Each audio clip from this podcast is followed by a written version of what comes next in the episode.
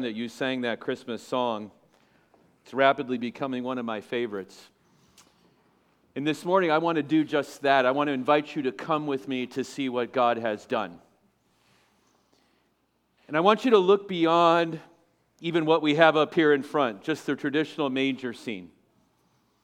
And I want you to, through the Word of God this morning, consider what exactly Jesus did for you. What Jesus did for me, what Jesus did for all of us.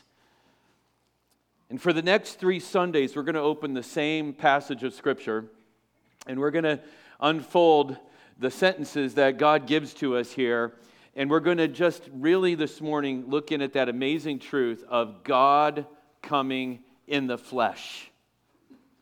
God coming in the flesh.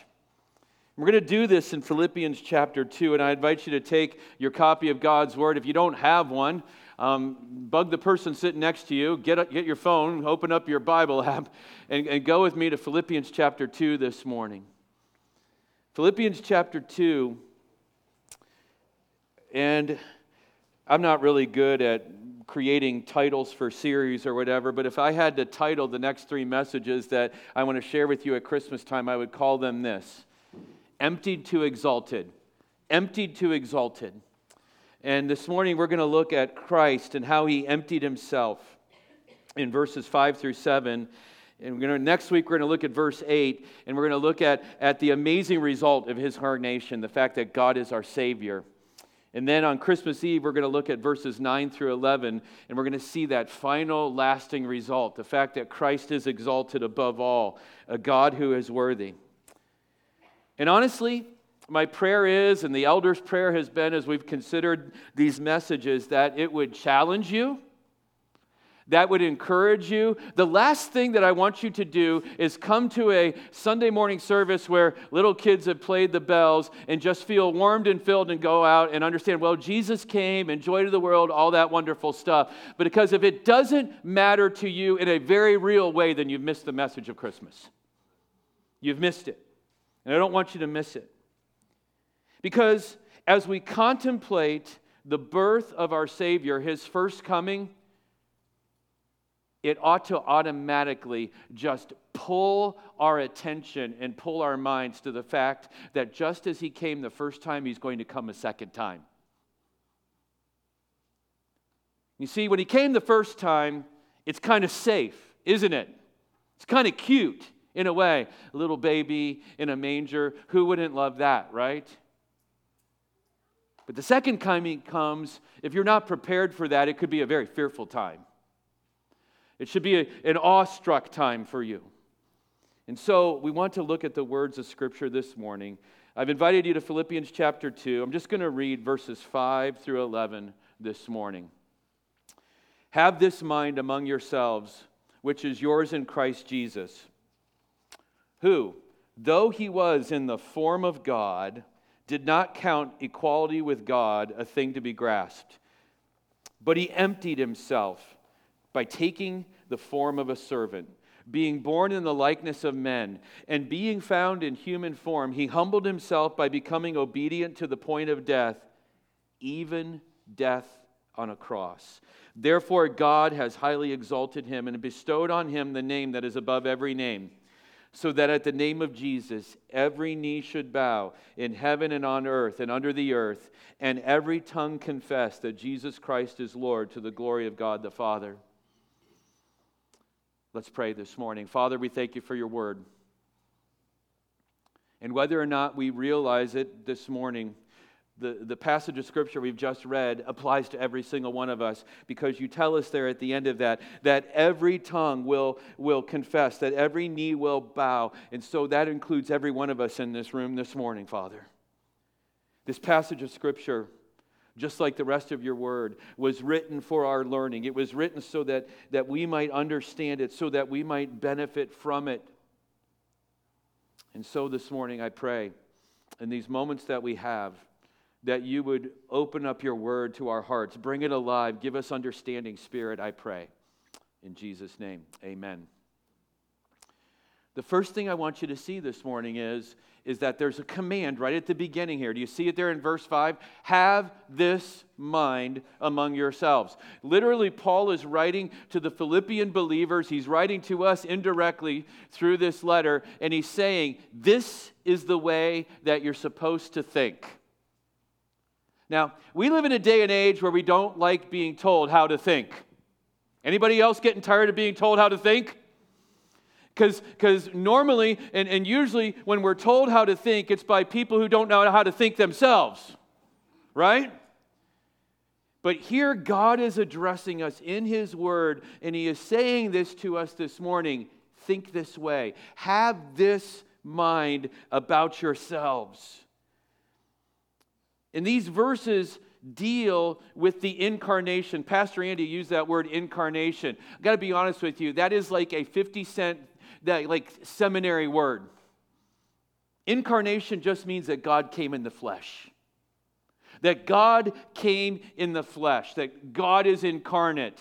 That, that He is right here with us. And that, and that when He came, it wasn't just like a hologram. You, that's the big deal now, you know. They've revived rock and roll stars' careers with holograms.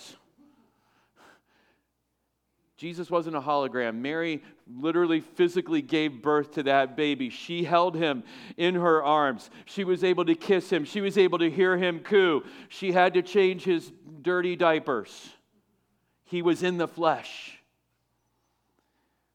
And then John says in his gospel in chapter one and verse fourteen, the Word, Jesus, became flesh and He dwelt among us. He dwelt among us. He was right here with us. And Paul, who's writing here in the book of Philippians, has a purpose in using the account of Christ's birth and coming in the flesh, His incarnation, and he's laying it before his audience, and he's laying it before you and I this morning as an example for us to follow, an attitude to make our own. Think this way. Now, before we can unpack that, I want to just point out to you that this command is only addressed to followers of Jesus. And for, it's for several reasons. Go back earlier in the book in chapter one and verse one, and, and, and we very clearly see who the audience for this letter is. The audience is the saints who are in Philippi. Now, we tend to think of saints in a venerated kind of way. There's, there's a saint for everything. There's a saint for travel. There's a saint for puppies. There's a saint for everything, right? Saint is just a really kind of cool way, though, to, I, to identify those people who are followers of Jesus. If you're here this morning and you're a follower of Jesus, you probably don't feel very saint-like. Saint Dan. No. But here's the thing. It's not because of what we've done, but it's because of what Christ does that we're set apart and that we can be counted as saints this morning. So if you're a child of Christ, if you're a follower of Jesus, you're a saint this morning. Now, husbands, don't try that on your wives. Hey, treat me like a saint. No. But if you go to chapter two, he says in verse five, have this mind among yourselves, which is yours in Christ Jesus. The only way that one can truly emulate or imitate Jesus is to have had your heart changed by Jesus. It's the only way that you and I can imitate Him. The only way to do that is to have been changed by Him. So here's the implications of this. If you're here this morning and you have never by faith put your faith and trust in Jesus Christ, the command that's given here is impossible for you to follow. You say, why'd I bother coming? Well, I'm so glad that you're here because you can, through faith in Christ, imitate Christ and follow Him in His commands. You can have a relationship with your Creator God. Do you understand that this morning? Sometimes we wonder with, why am I even here on this earth? I've had that talk with people over and over. And it's usually people who are getting up there in age and they'll say to me, why am I still here? Well, I've got one clear answer for you. You know why you're still here? It's because God wants relationship with you. He made you for that. And so you and I are here because God wants relationship with us. And if you don't have relationship with you, with, with God, the birth of Christ is really good news for you. God came and dwelt with us so that we might have relationship with Him. In Matthew, when, when the angel addresses, when he addresses Joseph in the book of Matthew, he says this, he comes or he came to save his people from their sins. His people. God comes in the flesh, and God in the person of Jesus Christ lives a sinless life, and then He offered Himself in my place and in your place as a sacrifice for your sin. The one who came to take on the wrath of God. Let that sink in for a second. Every single one of us, I think if you're honest with me this morning, would admit that you are a sinner. You all agree with me? Yeah, I'm a sinner. And the Bible says because we're sinners, we deserve the wrath of God. We have earned it. In fact, some of us are really busy about earning it day after day, are we not? Put myself at the top of the list. God should be fiercely, white-hot, angry with me. And with you, shouldn't He? Because we have violated His holiness. And yet, God came in the flesh, and He lived something that you and I could never do. He lived a perfect life. He never got disrespectful with His parents. He never complained about authority. He never gave in to the temptation to tell a lie. He never questioned His own Father, God the Father. He never questioned as to His purposes for why He was here. He did it right for thirty-three years as a man. And we're going to see that here in just a second. He did that right for thirty-three years so that He could be perfect in offering Himself up for us. Because here's the thing. You and I, this is the way we're hardwired. Whether or not you realize it, you're, we're all hardwired the same way in this regard. We are wired to want to produce righteousness in and out of our own hearts. We're wired to do good and do good things to try to impress God. And in, in the very act of doing that is an act of pride. The Bible tells us this, there's none righteous, no, not one. There's no one who seeks after God. There's no one who does good. So the good things that we're trying to do really accomplish nothing before God. And the very fact that we try to do it indicates just how wretched that we are.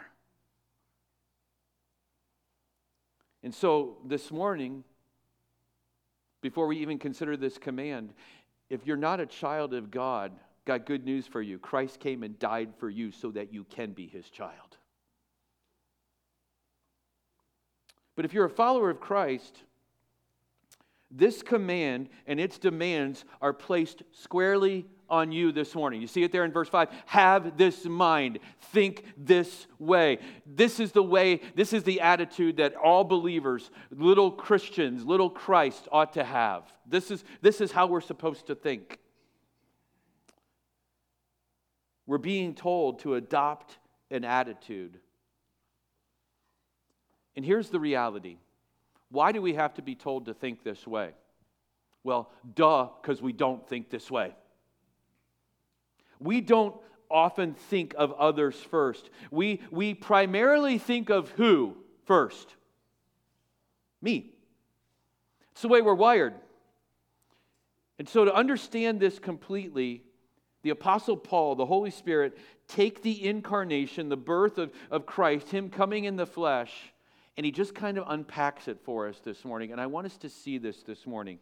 And to first understand this, we have to understand who Jesus is in His position.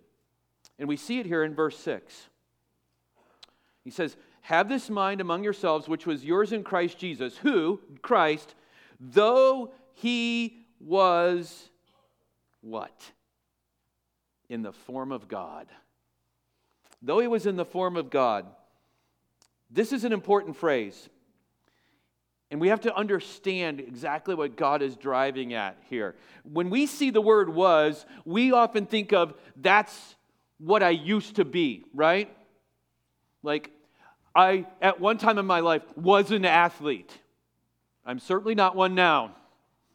I'm at one time in my life, I was able to, to wake up in the morning and not feel pain. I was young one time, right? We think about it that way, right? That's who I was. And so when we look at this, we think about Jesus. He was God at some point. But in the original language that this is given, in that word that, that was, that we have in our English, it's, it's far richer than, than just our meaning of just in the past. What it means is not only was he this, but he continues to be that. He continues to be that. So think about it this way. He was God, he is God, and he always will be God. That's what that word means. He's not changed, and he never will change. In eternity past, he was God. Right now, he's God. In eternity future, he's going to be God. And so, way back in the Old Testament, in the book of Isaiah, as Isaiah is prophesying to a rebellious Israel, he says this in chapter seven. God tells him to say this. A virgin will conceive and will call his name Emmanuel, which means God with us. I want to be clear this morning. Our English words, form of God, can also kind of skew our thinking. It doesn't mean this, that in eternity past, God existed as the Father, and then God took on another form and became Jesus and was here on this earth, and now he exists in a third form as the Holy Spirit. That, that's, a, that's an incorrect way to understand this. I've got to be clear on that. God has always exist, existed in three persons. God the Father, God the Son, God the Holy Spirit. And he continues to exist in three persons. And he will forever exist in three persons. As Father, Son, and Holy Spirit.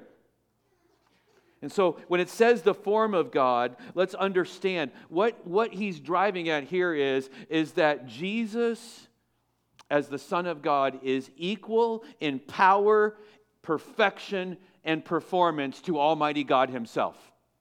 Let me say that again for you. He's equal in power. He's equal in perfection, and he's equal in performance to Almighty God. He's just as powerful as Almighty God. He's just as perfect as Almighty God, and he can do exactly the same things that Almighty God does because he is God himself. How many of you have a headache at this point? Because we're talking about the Trinity here. And anytime we talk about the Trinity, Father, Son, and Holy Spirit, we, we, we try with limited human minds to put God in some kind of box that we can understand, and let's face it, we can't do it. But let's understand something here. As we consider who Jesus was, just let me give you some ideas here to just kind of contemplate, to understand what God is doing here. Here we have God who is the creator God. And think about the power that it takes to create. You and I say we create things today. Like, some people are good at creating art. That's not me. But even the creations that people create with their art began with something, did they not? Think of some of the greatest painters and sculptors. Michelangelo, he began with a block of marble or granite, did he not? He began with tools, did he not?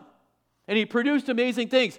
God is so powerful that out of nothing he created everything that you and I can see, that we can taste, that we can touch, that we can feel, that we can experience, and all the things that we can't see, like what's going on inside of your body right now.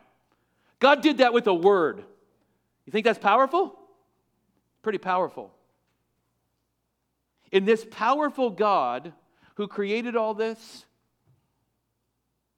he takes on the form of creation and he enters into his creation. Think about it this way. How many of you attended V B S as a kid? How many of you made little crafts at V B S? How many of you still have them? I don't want to know. When I was a kid in V B S, we did this one thing, and I thought this was the coolest thing because we got to play with matches. I'm not advocating we do it today because because I pretty much almost did burn the church down. Wooden matches, and we lit them all, and you let them burn, and you had to blow them all out. And then we took them, and we, we put them in the form of a cross, right? Imagine this, me being the creator of that, stepping into my creation and becoming a used matchstick in my own creation. It's ludicrous, isn't it? But here's Jesus, God in the flesh, who spoke everything into existence. And then what does he do? He enters into his creation. He enters into his creation. So we have this command to follow, and we see this lofty position of who Jesus is, this position of who he is. He's the Almighty One. He's God. He's equal in every way, which makes what we're about to talk about so profound in my mind. I want you to see the attitude that we're called to emulate in verses six and seven. We're called to emulate the humility of Jesus. Remember the old country song, Lord, it's hard to be humble when you're perfect in every way.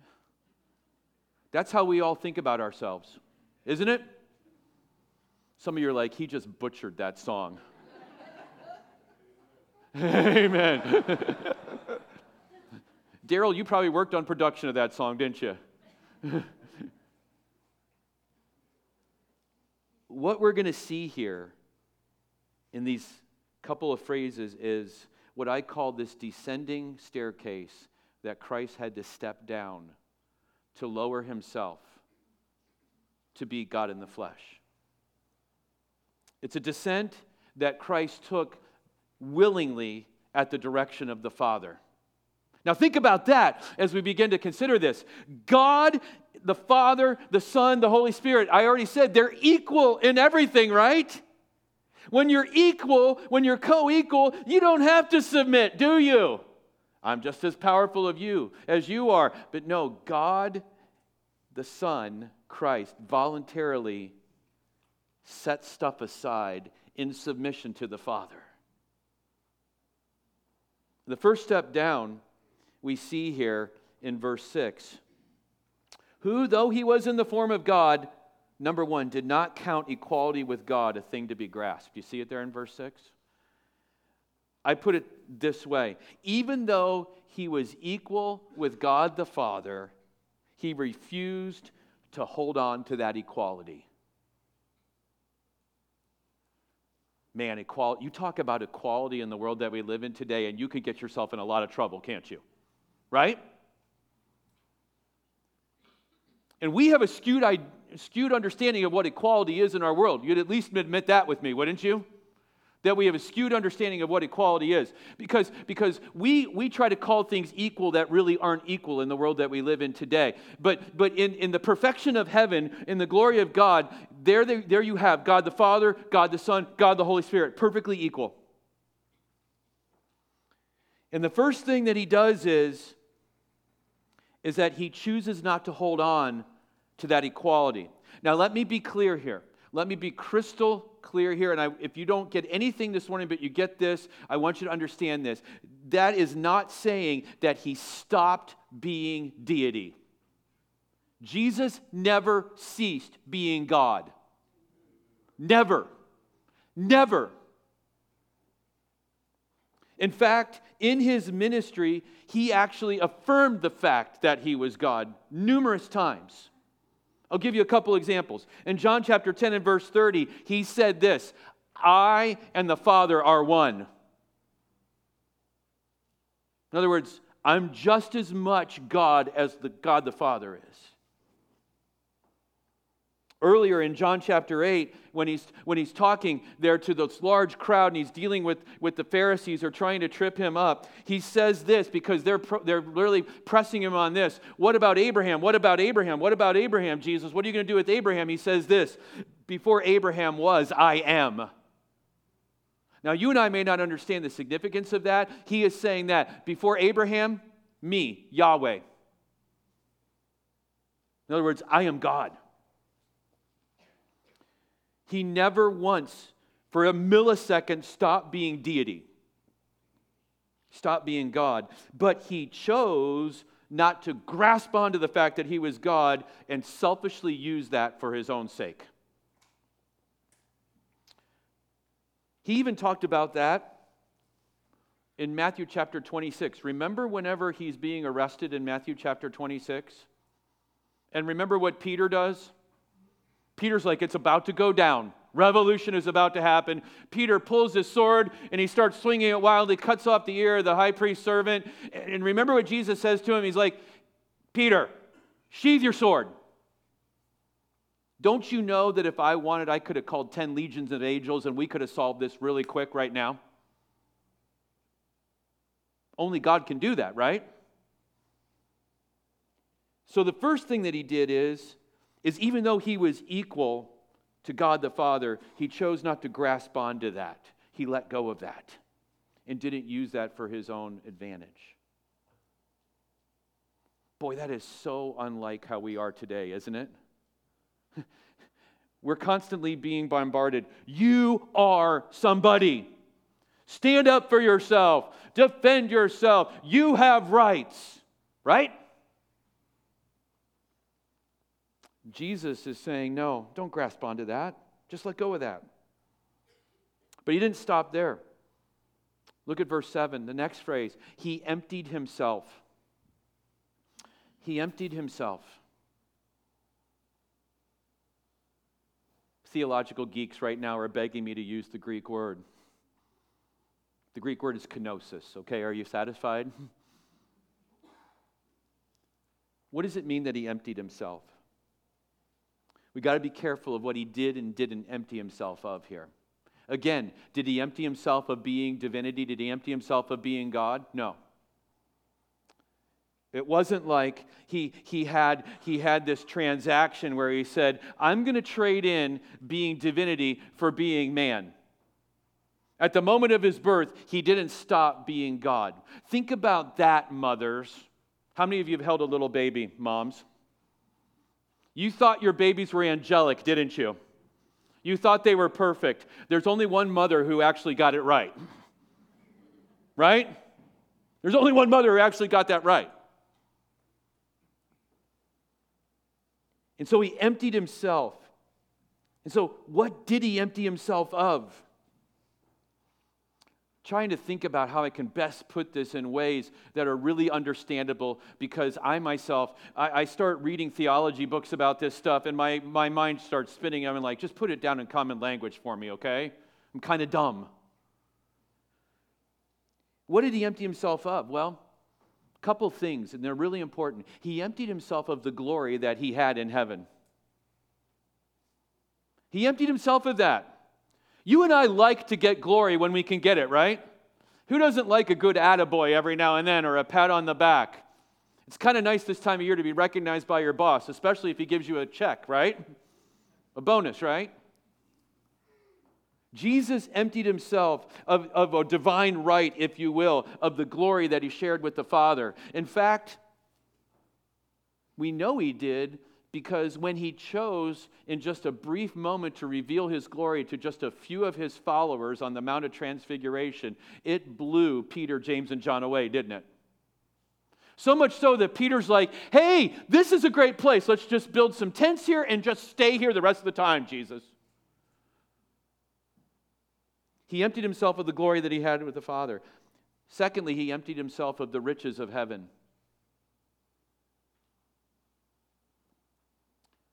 Think about it. He came and was born to not uber wealthy parents. He was born to really poor people, wasn't he?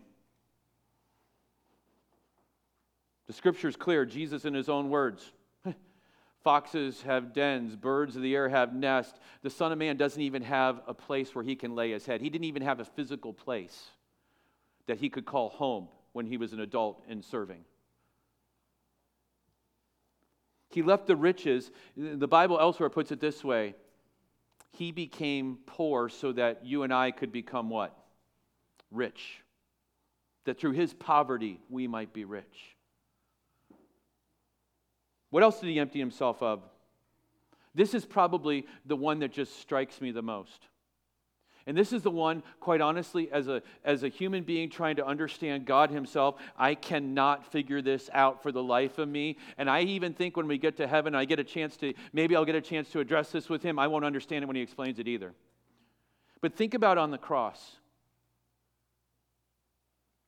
There comes a moment on the cross where Jesus cries out, "My God, my God, why, what? Have you forsaken me?" Christ emptied himself of the relationship that he had with his Father. Why? So that he could carry out the Father's plan and, and, and be able to be our Redeemer.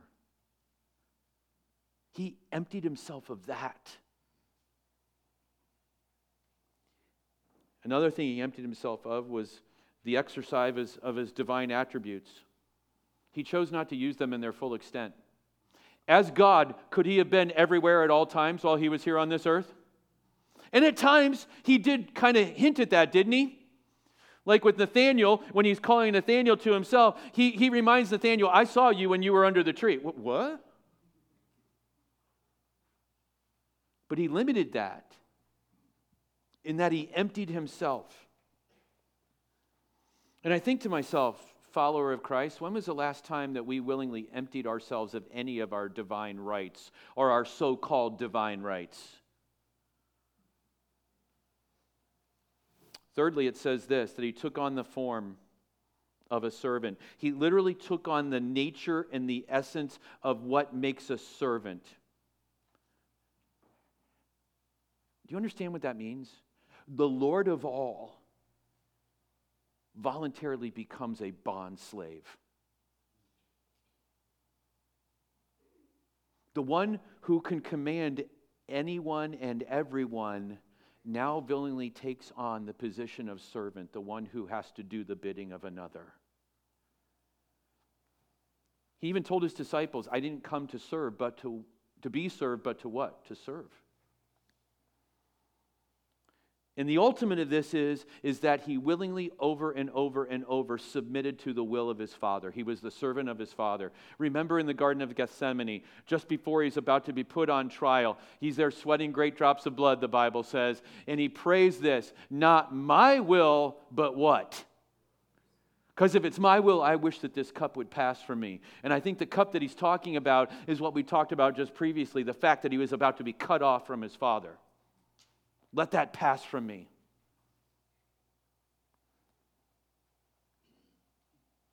So even though he was equal, he didn't grab onto it. He emptied himself. Thirdly, he took on the form of a servant. And fourthly, he was made in the likeness of men. Literal meaning is he became a human being, literally. He took on the limitations, the problems, the pains of being a human. He, he took on all of the things that you and I have to experience every day, like suffering and pain that he never experienced in the glory with Father, with the Father. There's a difference between, though, between he and us. We have those pains because we're all under the curse, right? We have those pains. The reason we can't get along with people is not because people are dumb. It's because they're under the curse, just like you and I are, right? We like to blame others for that, but, but the real reason is we're all under the curse. We're all in the same boat. Here's the difference. He wasn't under the curse. He wasn't under the effect of the curse. He was born of a woman, yes, but he was born of, by a virgin birth, right? He has to be born of a woman so that he can be a man. But he's perfect. I dare say this.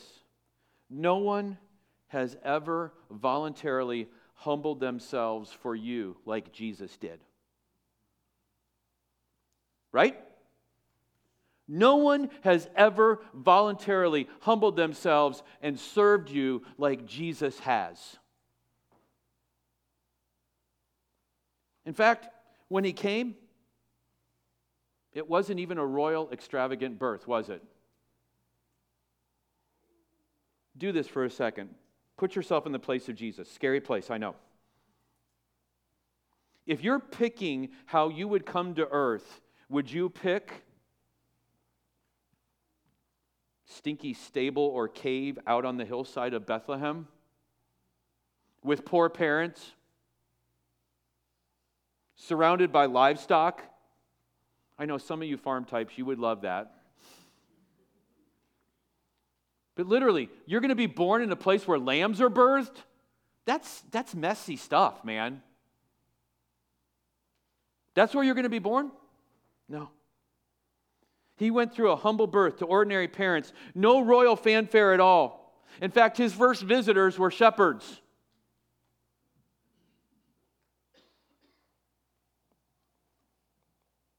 I want you to do this this year. Every time you see a nativity scene, and, and, and they're so fake, by the way, too, right? I mean, Joseph looks like he's like a sheik in this thing. Joseph is probably beyond himself, wondering if Mary's going to survive the birth. He's probably stinky from, from leading this long trip down to Bethlehem, leading this dumb donkey, and the dumb donkey won't go where it wants to go. Mary is probably saying, oh, it's killing me, Joseph. Can you stop hitting the bumps? Right? The next time you look at a nativity scene, don't see it as so sterile and clean, but see it as a reminder of what we're called to do. We're called to lay down our rights, to lay down our privileges, to lay down our position for the sake of others. That's what we're called to do. It's a powerful call to humility. Who deserved to be born in the manger? Right? Not the Lord of glory. But one thing that nativity scenes do get right is what you see is all these people, even though the wise men weren't there, shepherds, Mary, Joseph, what's their position before Christ? They're bowing, are they not? They're bowing. And the ultimate act of humility is to bow yourself before Jesus and recognize him for who he is as Lord over all. And until you do that, until you do that, you're trying to be Lord of your own life. And let me tell you, it's a mess trying to be a Lord of your own life, isn't it? He humbled himself to remind us that we too will one day have to bow before him.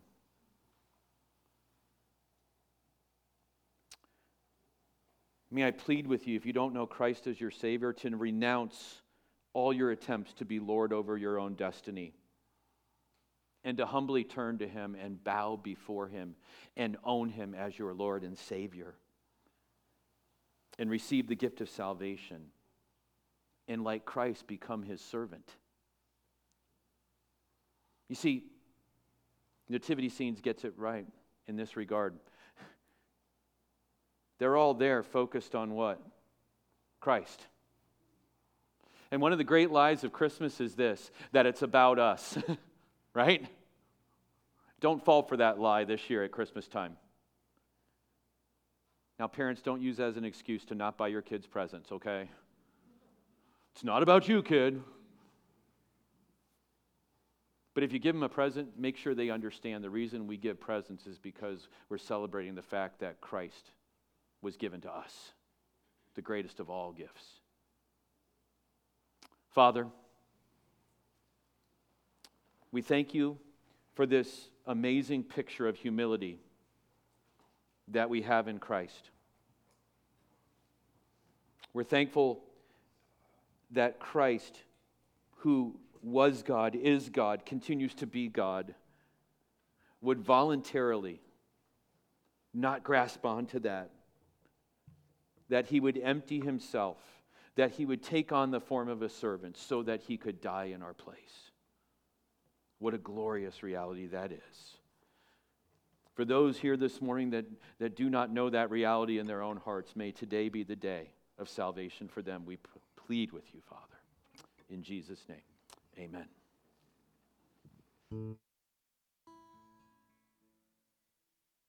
Please stand.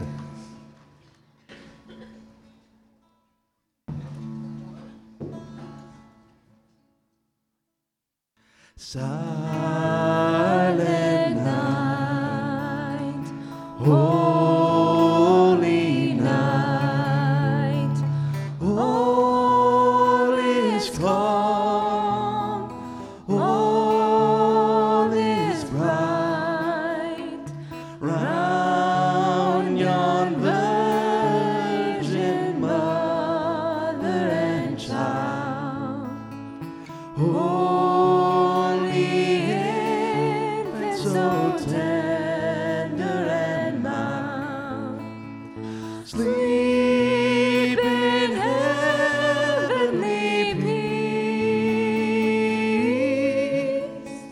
sleep.